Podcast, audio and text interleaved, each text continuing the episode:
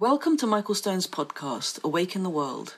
This podcast is part of an online community library we're developing, one that contains podcasts, videos, transcripts, and booklets based on Michael's talks. The goal of this library and this podcast is to bring mindfulness and mental health into the spotlight. Through this work, we're creating new ways to wake up through socially engaged, conscious, spiritual practice. We're creating a culture of compassion and collaboration. We've left our physical monasteries and we're bringing them online. Before we get to today's podcast, I want to take a moment to ask you to consider becoming a patron of this podcast through Patreon. Pledging is easy and can be as little as $1 per month. Just go to patreon.com forward slash Michael Stone and click on the big orange button on the top right of the page. Thank you for listening.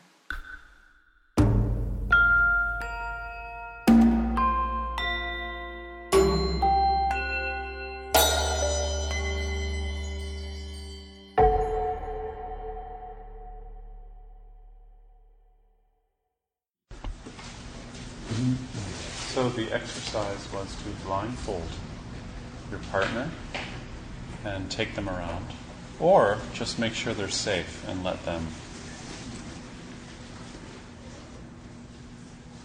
be in the world. Uh, and then for 15 minutes and then to switch.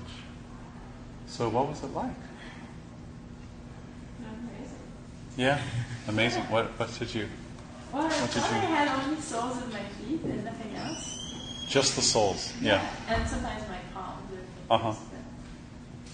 And then it felt like all the sounds or the sensations were, I could feel them, but they were also kind of, yeah, I guess they were interla- related and different, separate, but not.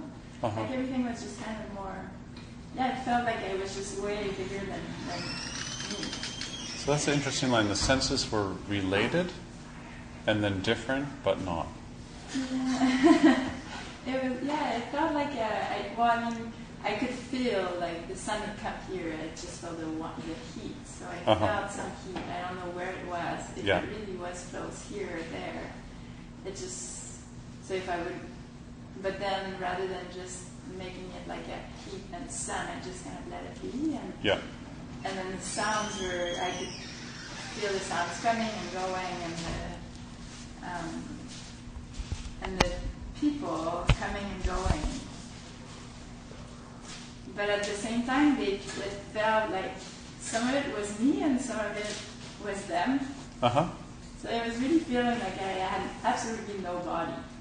Uh huh. I just like I could feel my feet because that's what was like stepping Yeah. or something. The rest was like, unless I would be like touching like Yeah. a wall or something. Yeah. So it was very interesting. Uh huh. Yeah, very nice. Someone else. I found like um, like I was following my interest in a way that I don't normally do. Hmm. Like it was normally I I follow what I think I should be doing or whatever, but Uh-huh. this is like just a pure like following where my interest was taking me. Uh-huh. So that was like a really new experience. Uh huh. I always know where I am in space. I have a very good sense of, of that, even with blindfold. I know where I am. But my body kept shutting down from fear. It would just Uh-huh. stop. It, you know, I said, no, move forward. Yeah. and um, Sophia would sometimes take my arm and enc- encourage me, guide me forward because I had stopped. And Yeah. I had lost the sense of of where I was. Uh huh. Whenever I lost sense of where I was, I would stop. Yeah. And, and it was fear. Like I would contract. And I, I it was just, it couldn't, you know, I wouldn't go anywhere.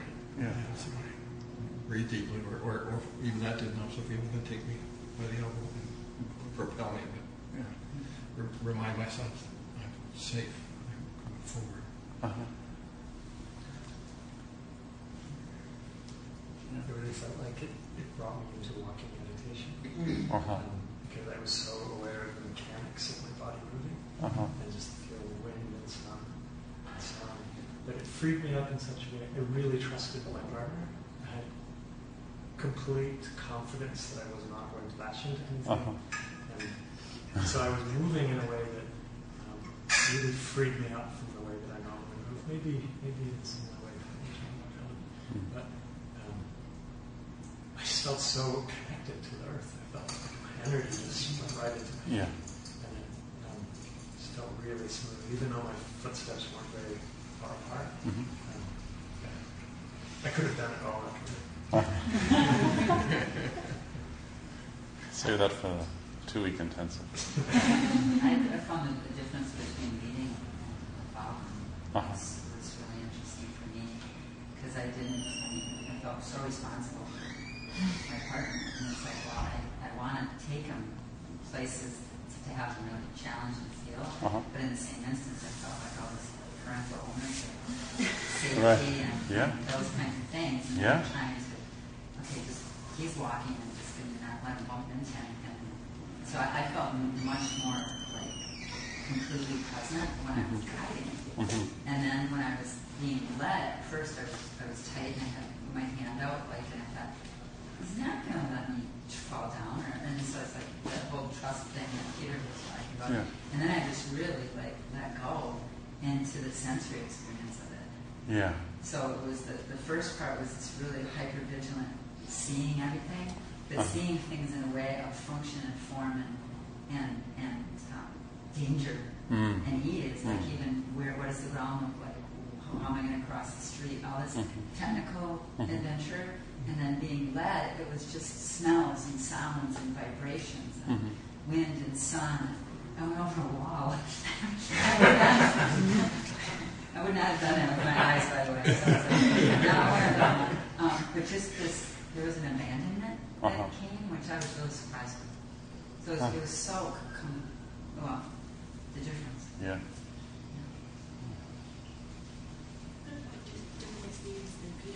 Uh-huh. The opposite, actually. I think very safe.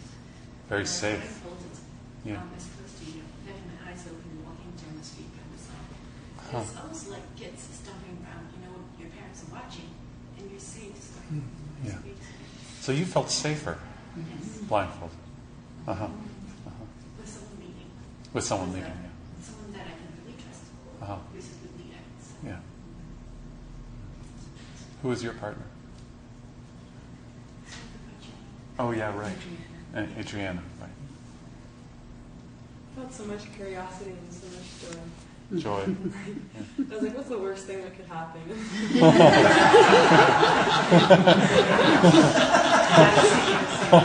so I'm like, I'll just go for it. the worst chronic car hitting you, but they're bicycles. yeah. Um, so yeah, I just, I really felt interested in, in experiencing space from the inside in a different way than when I'm like going for something more like Uh-huh. and I found it interesting to walk down the hallway and when I think of the, when I think of the hallway and walking in the bathroom, it's not so far. It's just so it's linear. But when it's blind, suddenly it's like it's not just like a five second walk. It's suddenly what if there's a wall? Like there's so many other. Actually, I felt more danger inside this building than I did outside. Um,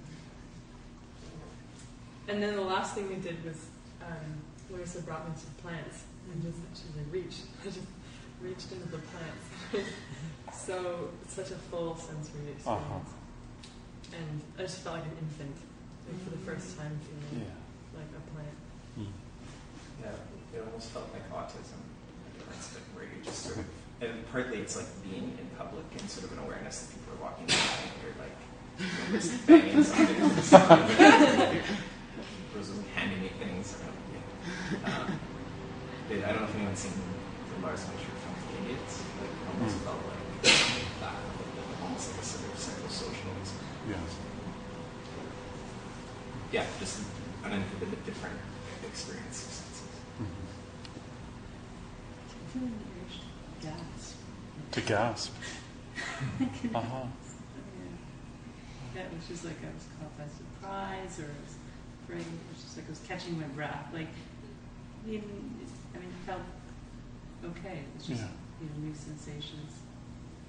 Yeah. And I noticed you did that a couple of times too. Yeah, yeah. Or something like you know, just all the other senses or other sort of you know, Mhm. your voice or your, all your other senses seem to are just so heightened. So that Mhm. seems somehow like Yeah. sense that it's there too. Right? Yeah. what's nice that everything becomes a surprise. So you're Yeah. always like, yeah. Yeah. Yeah. So it's like, yeah. It was amazing to notice how much just entering a shadow felt like hitting a Mm, wall. yeah. yeah. Mm-hmm. Ah. Like Mhm. Temperature, Going from being yeah. in and it's like. Yeah, you just gasp. I was just like, yeah. And and in relation to that, I feel something about um, recognizing my need to process and recognizing the necessity of going to the bathroom, sure, but also the the need that is somewhere in me to process the feeling of traveling from here to there, and that it is a journey and it is a movement and moving from here to there. And something about not quite knowing how that fits into the life that is expected to be lived, but finding my own space to process those things that we do. Like we cross from shadow into light all the time, and I don't take the time to process that, but my body still feels it. It's still there. Mm-hmm. And just because I don't allow that time doesn't mean that it like washes off. I think something sticks. So it reminds me maybe to make time for that.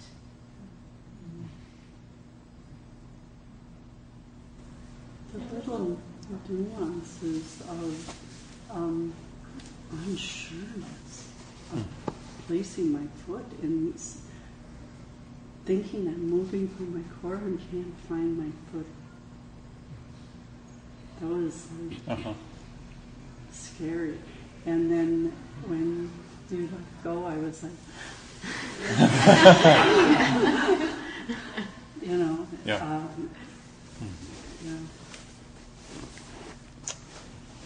So we could. I want to talk together for a few hours about this, but we don't have that much time left in the afternoon, and if we don't cover some of the Sandokai, I'll be in trouble.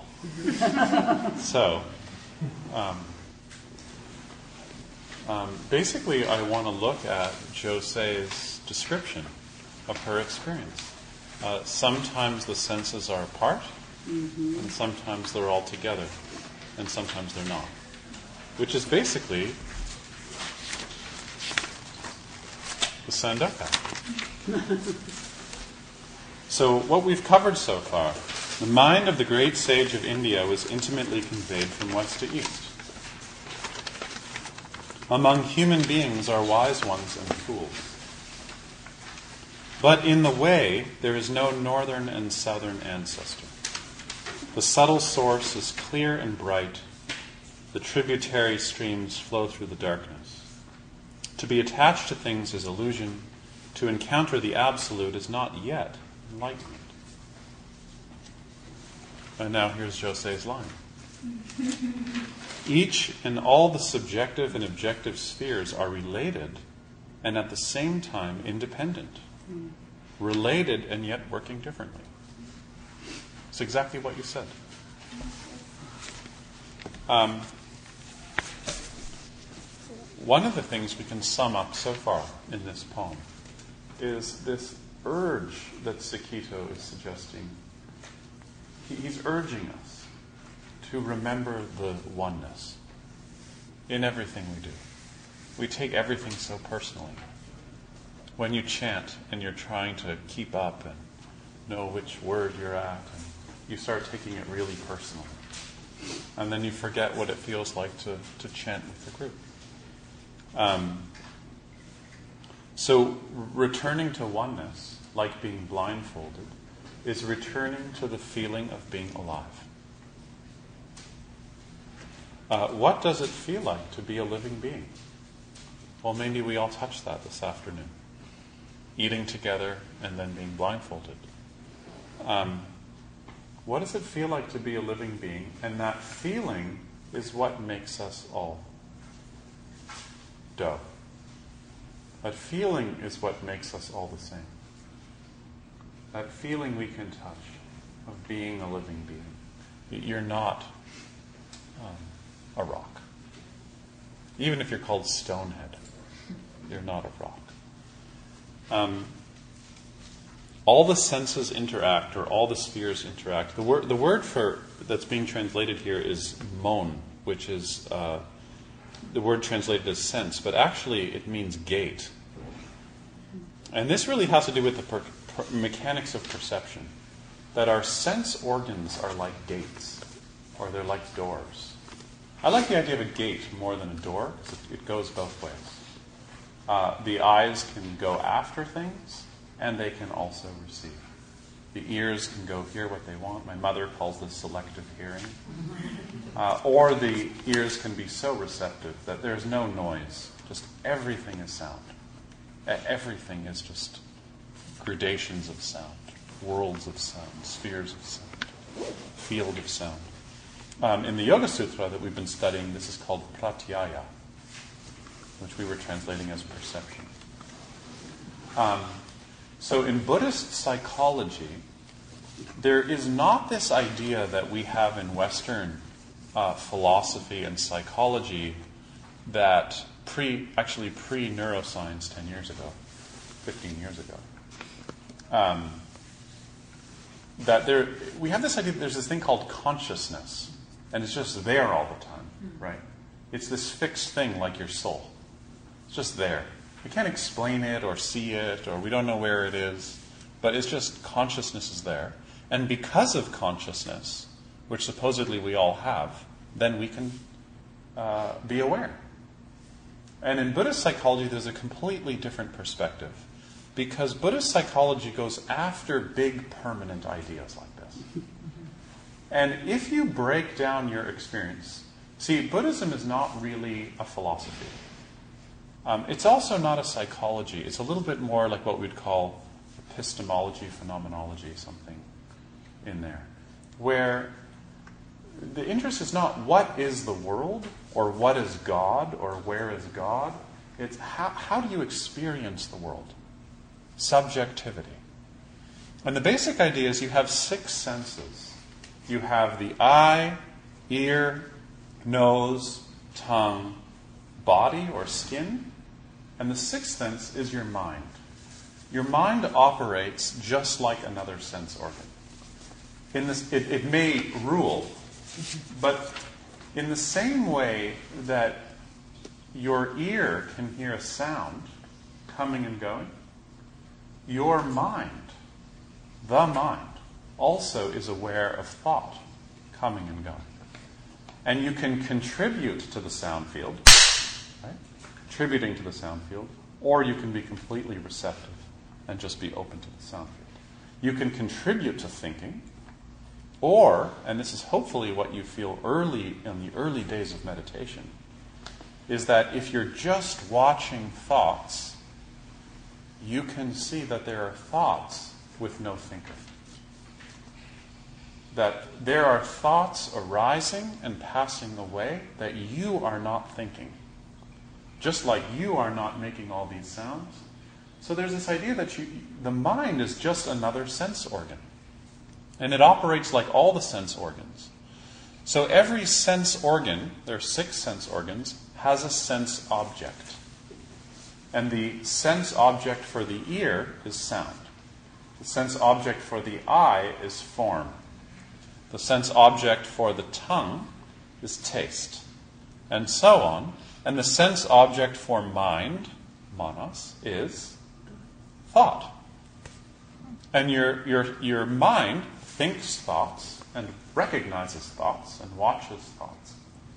So if you imagine there's a house and it has six windows, six doors, or six gates, then you can see how your mind body experience is basically the opening and closing of these six sense organs that are happening all the time. But there is no like person in the house running around opening one, closing the other, and making sense of it all called consciousness. They make sense of each other.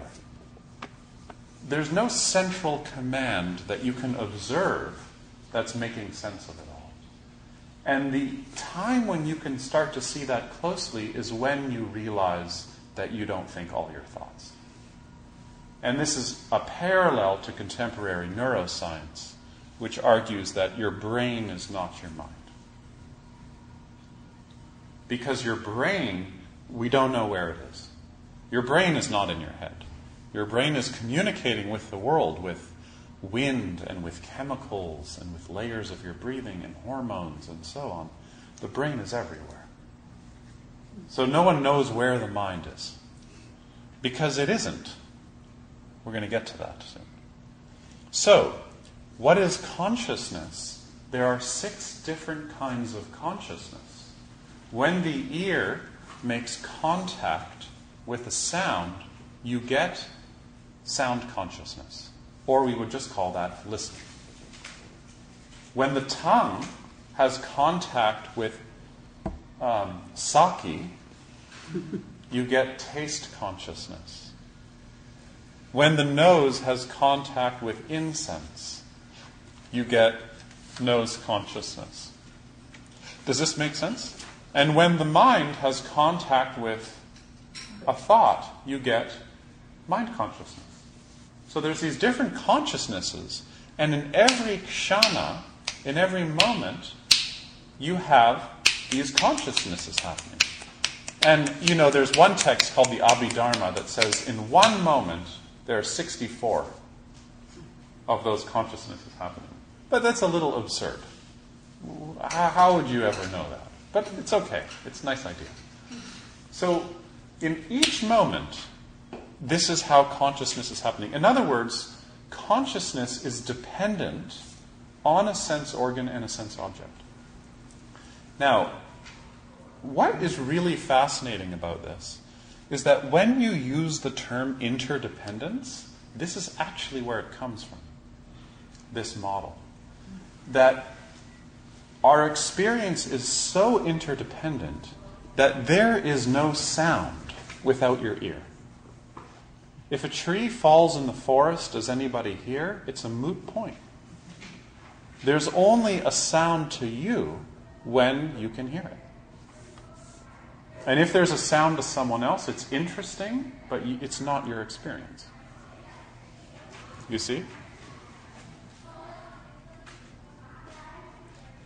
Does this make sense? Okay. So, um, six, six, sense organs or six gates, six objects, make six consciousnesses in it. So they, they lean on each other. So you can't have an ear without sound. You can only have an ear with sound. So, so the thing we call the ear is a function. It's a process, it's not a thing. We say, oh, this is my ear, but it's your ear because it's sound.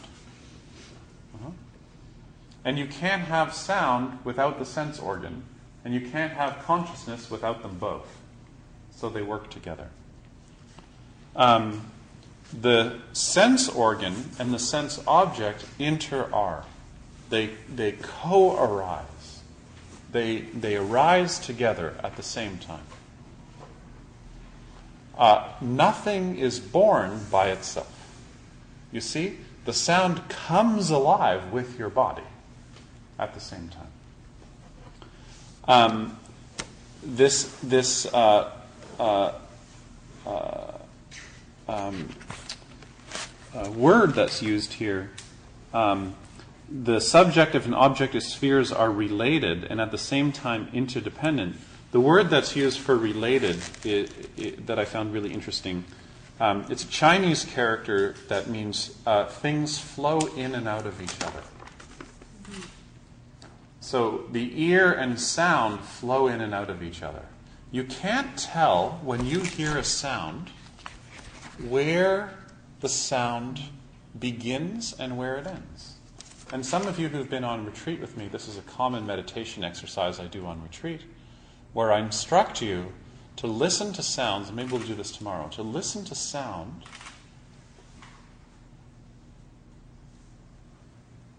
and really try and feel where do you end and where does the sound start?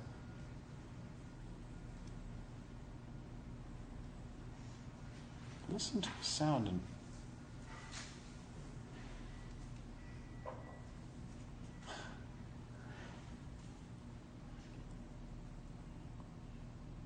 where do you where is that boundary you know and and you start to see it doesn't exist you, you can't really find it. And it opens, it makes me go, whoa, you know. And it really opens us up, you know, to really experience how the sound is not inside and not outside. Um, at another level, the level of the Heart Sutra, um, or the level of Do, uh, there is no ear, no sound. There is no eye, ear, tongue, body, mind, no sound, smell, taste, touch, phenomena. No. Mu. Chinese. Mu. No. Or in Sanskrit, neti. Na. No. There is no. So, in other words, they're saying to this philosophy, this idea of the sense organ, the sense object, well, good idea, but no. Really, if you take that idea and you turn it on itself, then you see that there is no ear. Where does the ear start and end? The ear is just a linguistic idea. Just like this wall. If you tell someone this wall, if Wittgenstein's not here, but anybody else, if you say to them, this is not a wall, they'll say, you're crazy, it's holding up the ceiling. well, that's not a ceiling. But if you got up on a ladder and you tried to find where the wall and the ceiling meet with a microscope, you couldn't find it. They're only a wall and a ceiling because they're interdependent, right? Because they inter are. And then so linguistically we say wall, ceiling, rose. I remember when my son was born and gave him the name Arlen.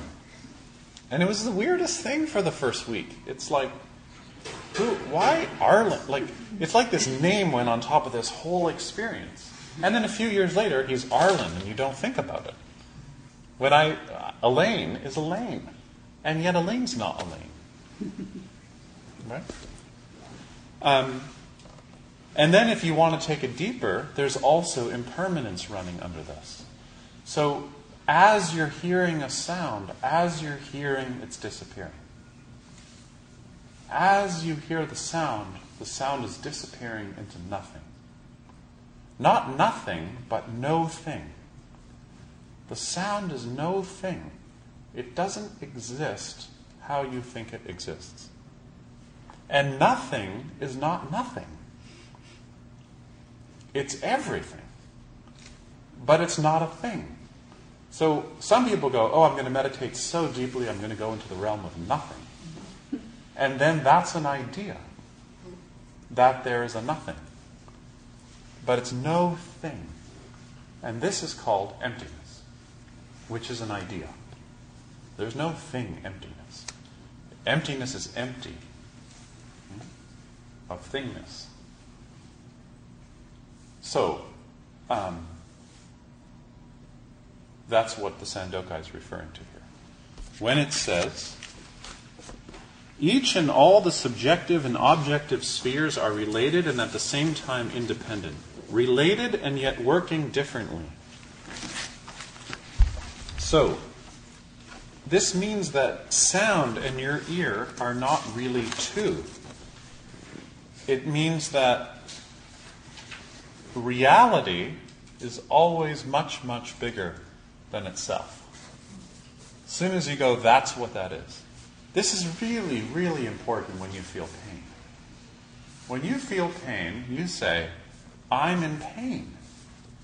And there's some mechanism of language that adds to the suffering of being in pain.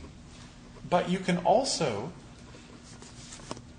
unfix your way of experiencing pain by opening to the sensation of it, the movement of it, and not taking it as me or mine. There's pain. Here's pain. Um, Susan, who's not here, she, she was at Spirit Rock last year, last spring, uh, on retreat with Trudy Goodman and, and Jack Kornfield. And she was, she, was there, and Jack Kornfield was giving a talk and was nodding a lot in the talk. And then he fell over and, and passed out. And they called, you know, someone ran and called an ambulance. And um, So Susan said when he passed out, he sort of came to a couple minutes later, and he just started doing a body scan. Discomfort in the heel, okay in the head, breathing in the left side. And this is what he did the whole time until the ambulance came. His practice really came through in that moment. He just lay there and just said out loud uh, what was going on. Not like, oh my God, I'm dying. Call my children. And, you know.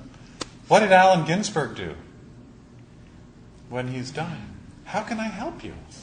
I'm calling all my friends. I want to know how I can help you.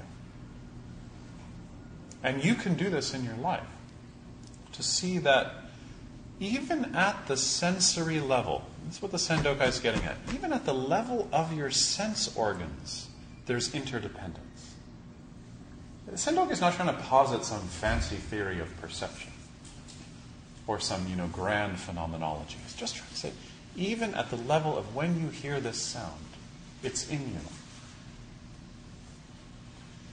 Or as Shunryu Suzuki says, when you hear the sound of the blue jay, peep, peep, peep,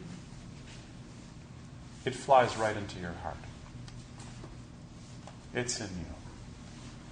It's not that the blue jay is in you, but it is that the blue jay is in you.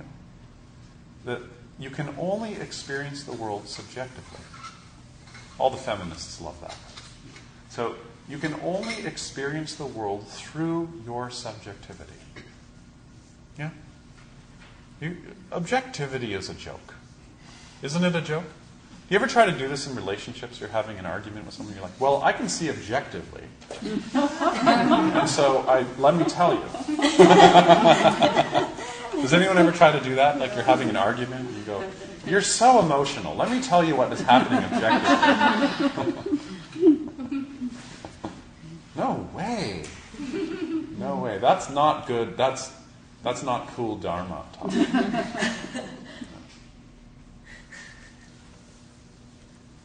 Um,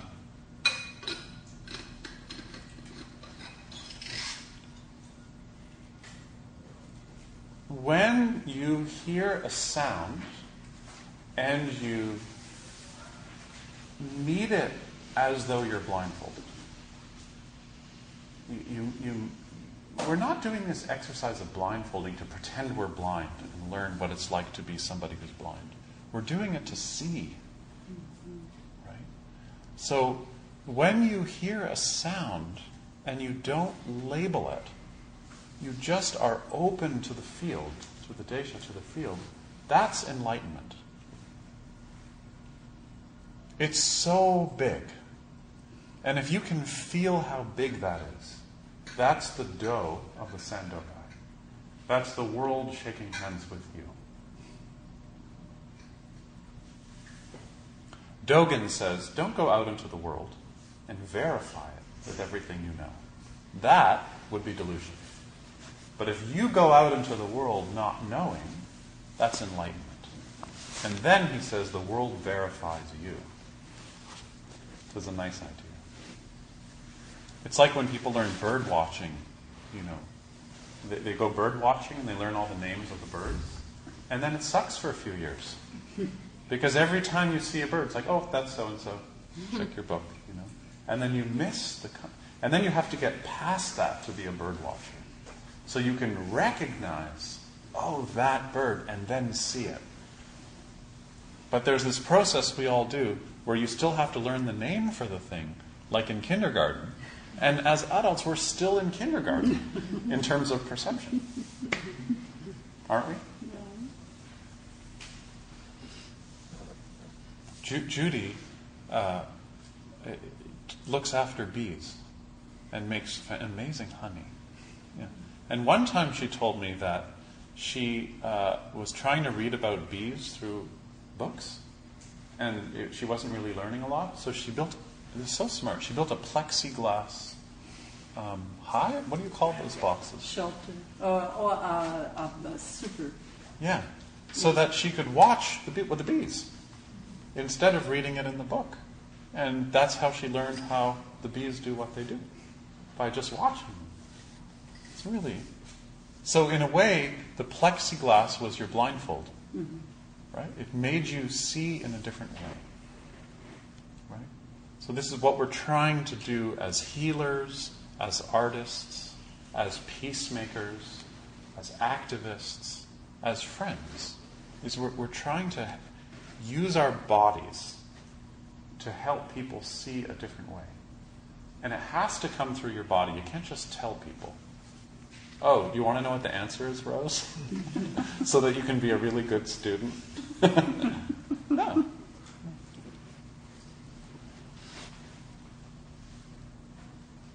And then in that pure moment of listening, that is nirvana, the extinguishing of the self centeredness. And then don't make a fuss about it. Then just let that pass on. Let that pass on. Um, and that's touching your heart, your true self. And then you remember it. Some people think like remembering your Buddha nature is like some really esoteric thing. Remembering it's just like remembering your social security number, you know, which I have a hard time actually. But if you just remember your so- social security number, then um, that's your Buddha nature. Can you do that? Five hundred, seven, ten. Um, Ajahn Chah has this comment I came across that I really like um, about going from the oneness to the difference. Um, he used to tell his students, You see the bamboo over there? How one is short and one is tall? That's enlightenment. Difference. Or just like we were saying, duck's legs are short, crane legs, legs are long. Um, but so many of us, we get caught in this body of, uh, you were talking about this, of fear. Uh, or maybe another way of being caught in the fear is, is caught in your role. Does anyone here ever get caught in your role? yeah. And it's not your fault. Sometimes people do this to you.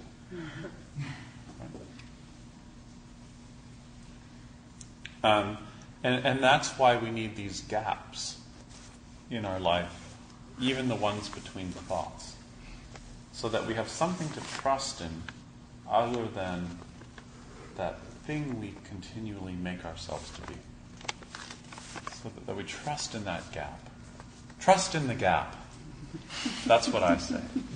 There's one for every generation. So, Michael, what place did you at lunch? It was in my room. Uh-huh. Seymour?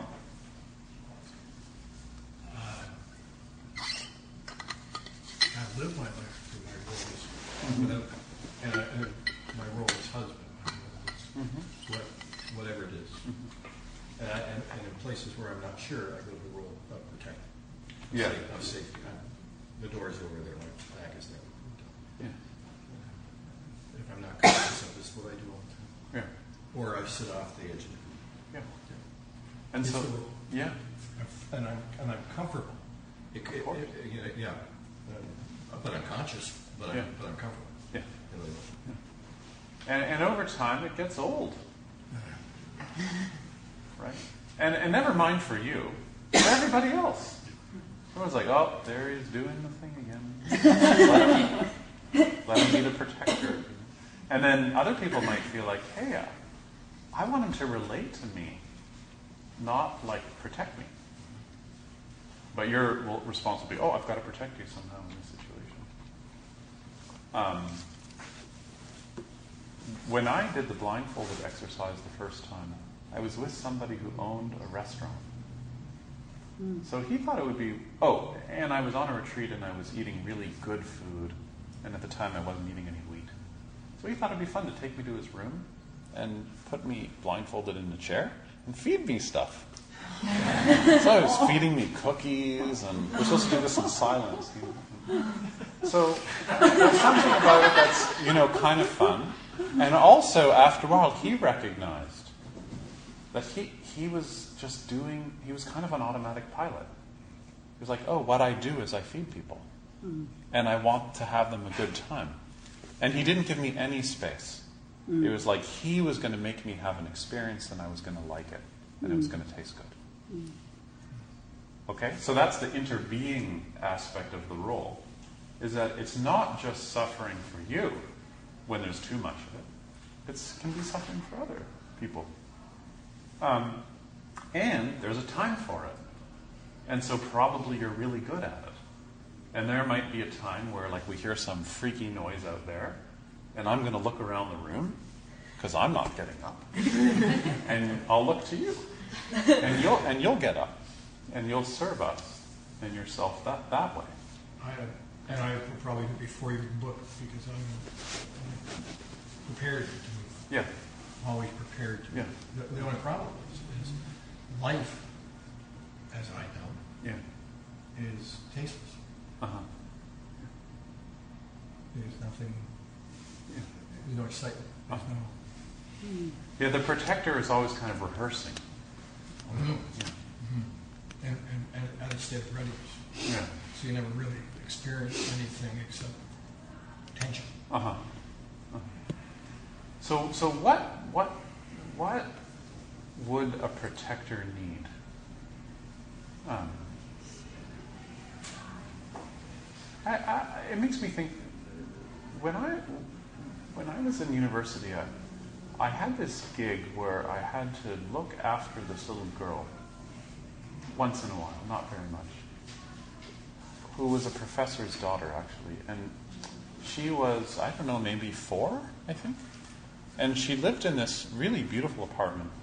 Um, but her room had the fire escape going up past the window, just like windows like this, really big windows, but the fire escape went up on a diagonal.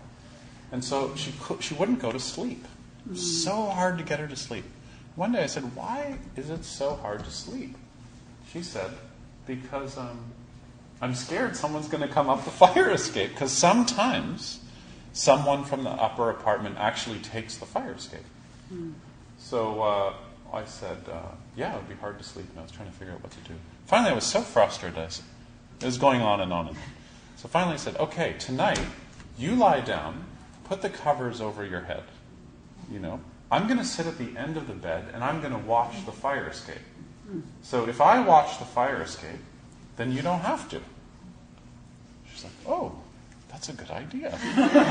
so she got in bed, and actually, what she really did was she lay down with the blankets securely, and she watched me watching the fire escape. And then, um, five minutes later, she was sound asleep.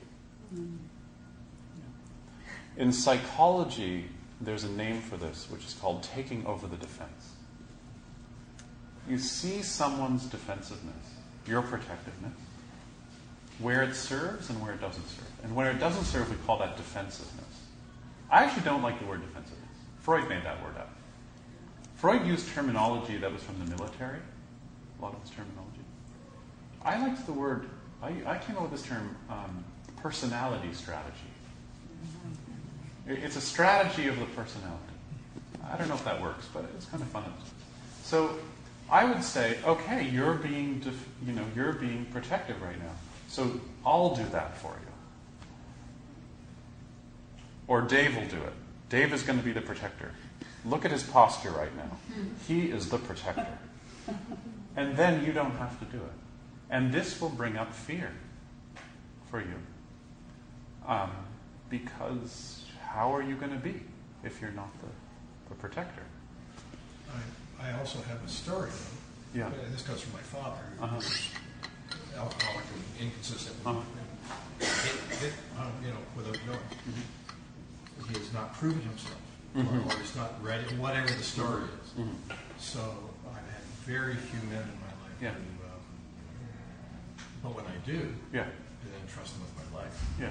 You know, and- but they're very few. Yeah.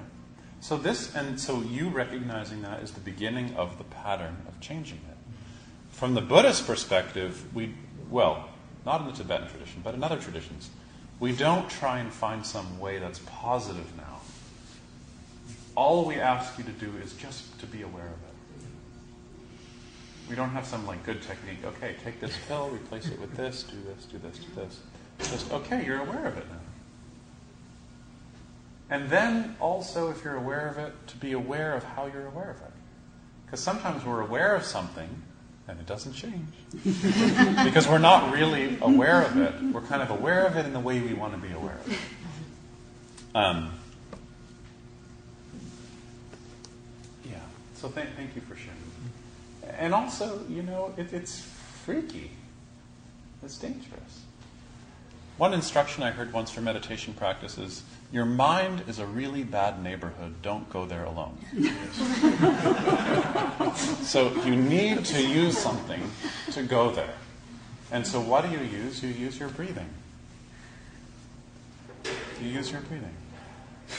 When I, when, I, when I used to work more with kids, I used to always say to them, Your breath is your best friend, but the most loyal friend. You can trust your breathing. It will always be there, no matter how scared you are, or if you're in some crazy compulsive move, you, move, mood. Um, just all you can think about is, you know, poutine. you know, stop. Find your breathing. Um, especially if it's your fourth poutine. So, this is all to say, I'm going to sum up this section and basically uh, just say that what Sekito is saying is that these conditions that you're in right now, right now, are the perfect place to wake up. It couldn't be better. Your life, how it is right now, is the perfect place to wake up the, the worry you have, fear you have, trouble you have, your body, it's the perfect place to wake up. Climate change, nuclear power, prisons. Uh, this is the perfect time to be awake. You have to be awake to these conditions, and the conditions are waking you up if you see that you're not separate from them. That's what we're doing. Um, sometimes you have to face things really directly and really honestly. And sometimes, okay, I could just stop there and really sound like, you know, zenny or something. You just have to face things really honestly. And also, sometimes you have to walk away.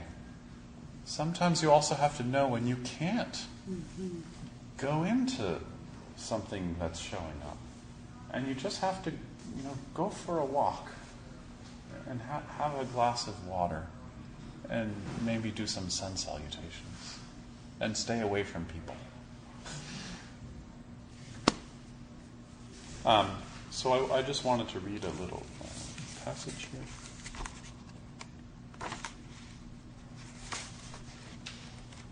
To sum up. Here it is. So here's what uh, Shunryu Suzuki has to say. When you really know yourself, you will realize how important it is to practice zazen. Let's, let's just use the word meditation. When you really know yourself, you'll realize how important it is to practice meditation. Before you know what you're doing, you don't know why you practice. You think you're quite free and that whatever you do is your choice, but actually, you're creating karma for yourself and others. You don't know what you're doing, so you don't think there's any need to practice meditation. But we have to pay our own debts. No one else can pay our debts. That's why it's necessary to practice. To fulfill our responsibility, we practice. In other words, practice is a moral responsibility. We have to. If you don't practice, you don't feel so good, and you create problems for others. but not knowing this, you say, why is it necessary to practice? Moreover, when you say, I have Buddha nature, You might think Buddha nature is something like a diamond in your sleeve, but true Buddha nature is not like this. A diamond is Ji, not Ri. We are involved with the world of Ji without realizing Ri. You don't know why you practice. So, if you the more you recognize interdependence, the more you'll want to practice. At first you practice because you're lonely, you want to meet other people.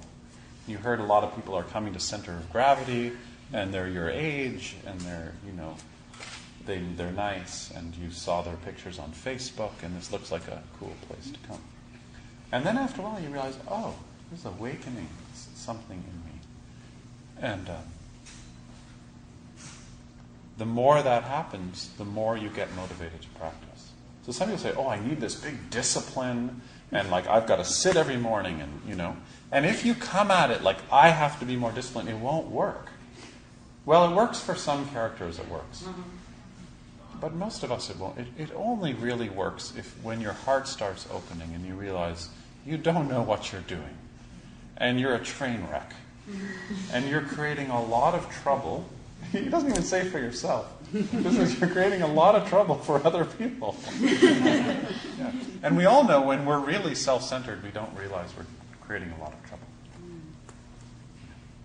So, the level of interdependence is so deep that it's even happening at the level of the sense organs. Nothing is born by itself. Nothing is born by itself. Everything that's born, it, it is taking the world with it, no matter how small it is. And you're in that. That's you. So, another paragraph. Um, maybe we can have a few minutes just to talk about this before we say goodnight. Do you want to stretch a little bit? We, well, we'll, we'll talk and stretch at the same time. Just because we only have a few minutes, because the blindfolding exercise took a long, long time. Rose crawled away. So, any comments, questions, clarification? It feels like when you, if you start with the sensory, uh, recognizing the interdependence of sensory perception, it feels like that, that's where it can lead into nihilism or solipsism. It's just like everything is, things only exist because I see them or, or whatever. But um, I'm just curious where, because both, I mean, in the poem, and the way you're talking about that, there's Yeah. there's it, there's a leap from that realization to Yeah. the recognition of responsibility. Okay.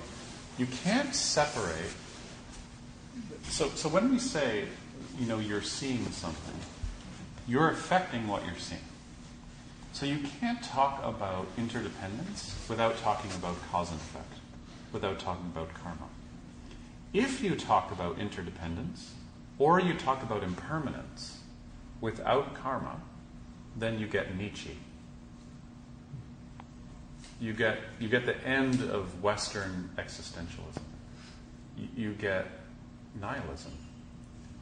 You get too much listening to Nick Cave. right? Think, things are really impermanent.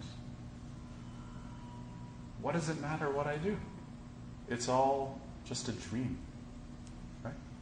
But when you see it with karma, with cause and effect, and this is what Suzuki Roshi is saying, right? is that yes, there is a level of interdependence, and when you see it with karma, you realize that you're in the web. You're not watching the web, you're the web.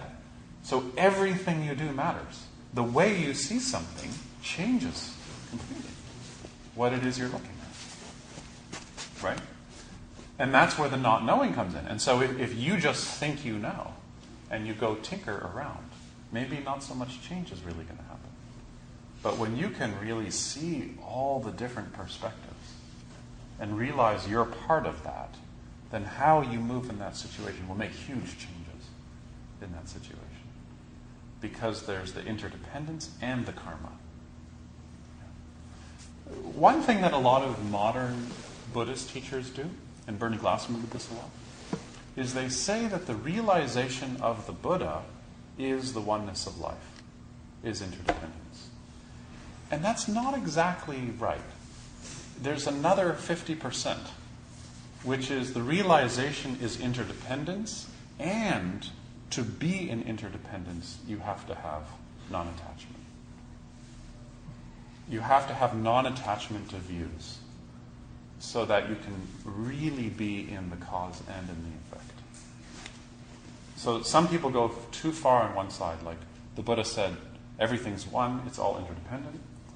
He also taught nirvana. Or to just go away on the other side, the Buddha only taught non attachment, and also you're in the web. you can't get out of it. So you need both. And it's really uncomfortable to have the san and the dough. But originally they're, they're shaking. You probably see this in your work a lot. You know, here, here's this problem, here's how we're going to fix it. Doesn't work. You, you need the interdependence and the impermanence and the karma action. You have to do something. And sometimes you shouldn't do anything. And that's the action. It's really hard sometimes to just sit still and, and say that that might be the best action. Like if you're angry. Well, the best thing might be to sit still right now. Was there a hand up over here? Yes. Um, this idea of practice we talked before. Um, it's something that sometimes I get a little jiggle about it. Like, if isn't the practice the same to sit for an hour and watch your thoughts, and um, isn't it the same to go out in the world and uh, watch your words or watch your actions? Like, Yeah. you know, what is it that really defines of I have a daily practice? Uh huh. I get this sometimes a bit Yeah. confused about it. There's no difference. Yeah. There's no difference. Except uh, without a formal practice, you can't see that there's no difference. But what we call the formal practice? the- Sitting still.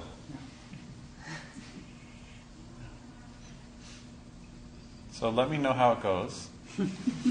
what year is it? 2011? So in 2021, let's talk about it in Portugal. Maybe there won't be a. It'll all just be one big bank account. all those countries in debt are just going to turn into a big bank account. Um, anyways, the I, I, I, on the one hand, yeah, there's no difference. And on the other hand, if you don't have a formal practice, it's really hard to kind of keep it going in daily life. It just is. I have this all the time. I don't practice for a little while. I really So feel. it's actually the formal practice is what trains you to be Yeah. Yeah. Yeah. And then you can say everything's practice. But there are some people who just say, oh, everything's practice. And it's a little bit of like an excuse. It's like, oh, I can just not really look at that. When I was young and I started meditating, the big question for me was when I meditate, what part of me is threatened? What part of me doesn't want to be here? What part of me is getting worked up sitting here? That, that was the key question. So, um, most of the time, we're just so loyal to our suffering. It's like I, you, you love it. You spend a lot of money on it. You do a lot of therapy on it. But um, there's a time where you realize, like, you just have to open, or as the Buddha said, you know, fully know suffering, fully know it, and sitting still will bring that up. Will bring that up. And so will a lot of other things. But the practice we do here has this kind of root in stillness. So, homework, homework.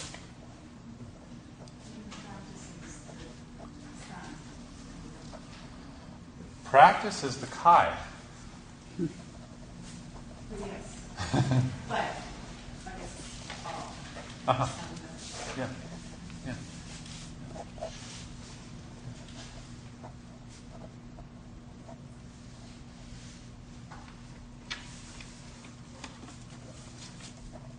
And that's that space that you can touch when you're practicing. And I, I'm talking about formal practice here. That that kind of like uh, place where there are gaps between your compulsions. That is non-harming. That that's the essence of nonviolence. That space. That's like the non-harming impulse in the world. And the more you can apprentice yourself to it, the more you can stay connected to that space, um, it changes how you operate in the world. Um, as opposed to this idea of nonviolence as an ideology. Just like we studied the Sandokai this afternoon, and we were blindfolded and we did the Sandokai. So, so if people say, you know, what did you study? Say, oh, we studied a little bit the Sandokai.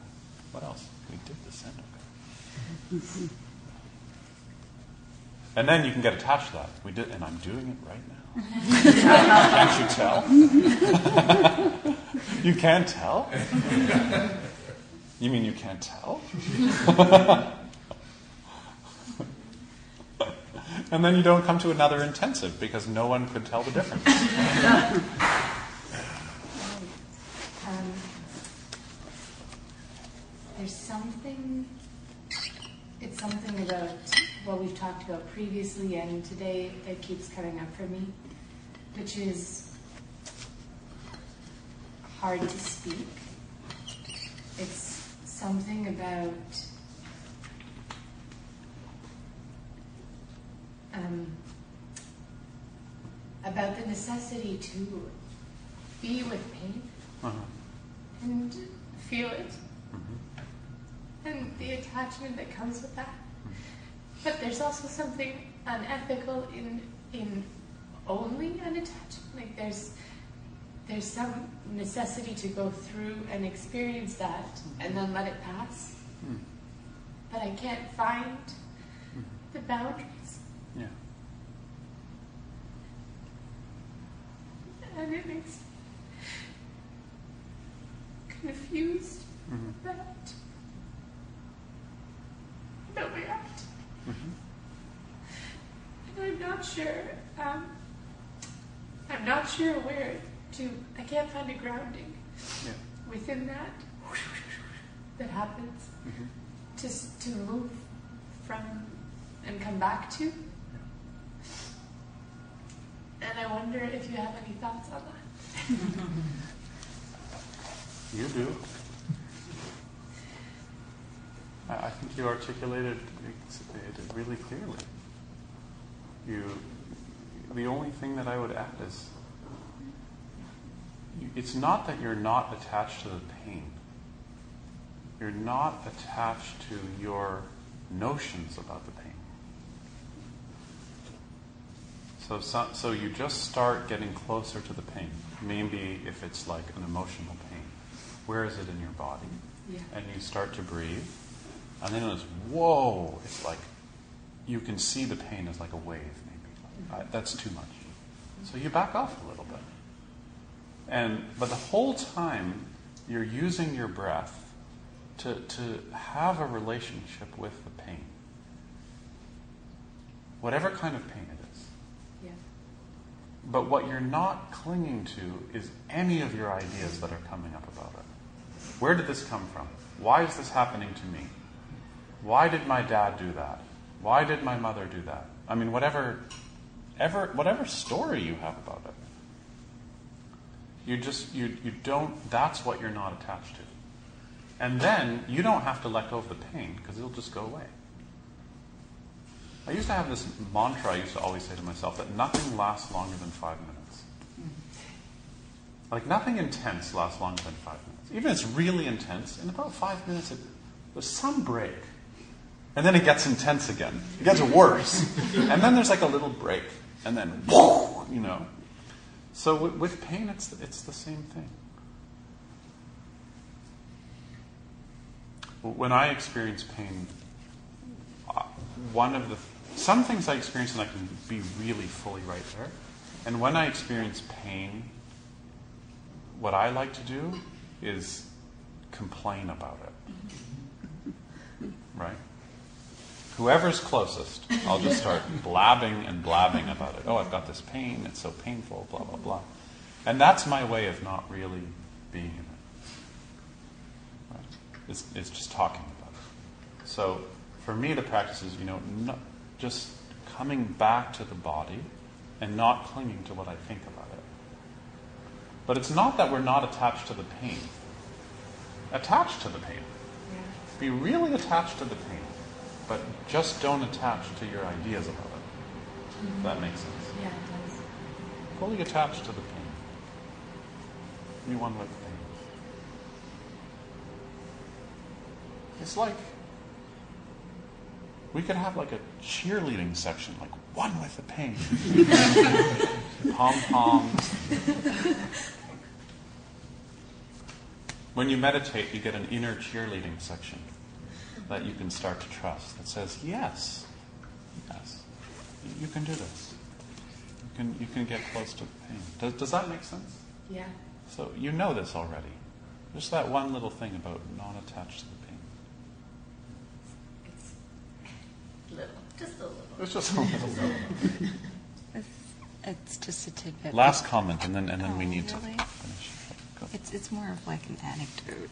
But Okay. um, the the I I know um, my boyfriend's father is is retired, but he's he he works at AstraZeneca in pain management Uh-huh. research center, and he goes to all these pain conferences and and.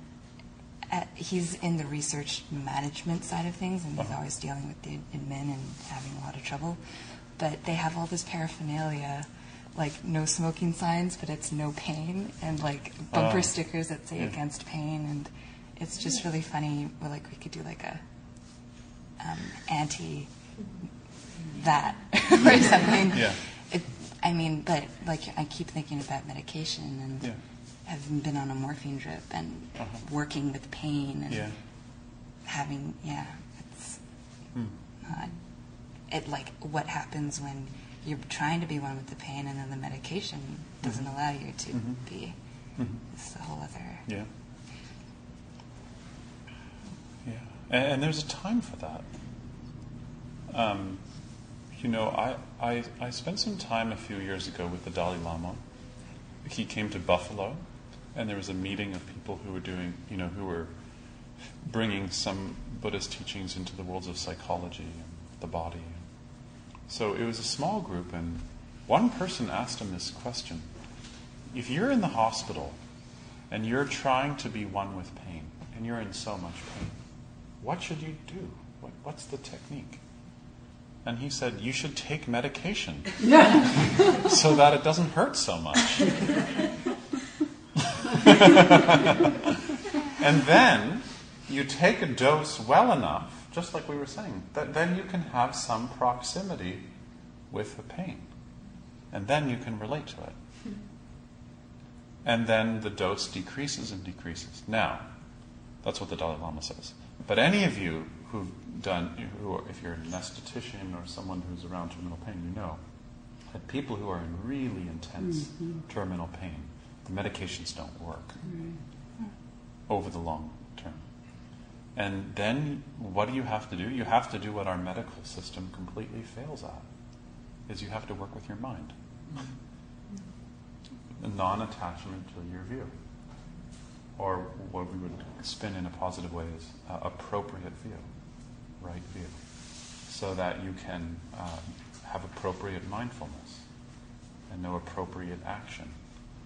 And then you can relate to the pain. But there is a place for medication. Yeah, some people have this like bumper sticker in their mind, like medication, meditation. It's one or the other, mm-hmm. but you can mix them, and sometimes you have to mix them. Mm-hmm. If you're so depressed that you haven't, or, or insomnia is a good one. You haven't slept and you get into that cycle. Has anyone been in that cycle before? Mm-hmm. Yeah. I was in that cycle once. And then uh, uh, it, I was in it for six weeks where I just couldn't sleep and I was doing all the meditation practices I could muster. And then my friend who's a doctor's like, have one of these. and I had a pill, you know, and I did it for I think two or three nights, and I was back. I, I was back on the cycle. Now I still had a hard time sleeping, but I was in the cycle again. And then I could use some meditation practices I know to work with it. But if I didn't take that pill, I, I don't know. I, I was just a disaster. I was on morphine for my operation. yeah. And after four days, when the wall started to ripple, the cardiologist said, I have to be off these. I, Yeah. I'm not, I can't tell the difference between my reality anymore. Exactly. Because it, this, there was no change in my mind. I couldn't, I couldn't sense it. Yeah. And she said, well, put you on Tylenol. We thought I had pneumonia. Uh-huh. But I was. Yeah, so off I- morphine. I- And off morphine, and it hurt. Yeah. But I was aware. Yeah. And then you save the rest for your friends. Don't don't hog the morphine. It's interdependence, man. You got- share the morphine. Share the morphine. It's just like a potluck. We should all just bring our drugs and just share them. Um, I hope that wasn't recorded. Okay. So let, let's finish chanting.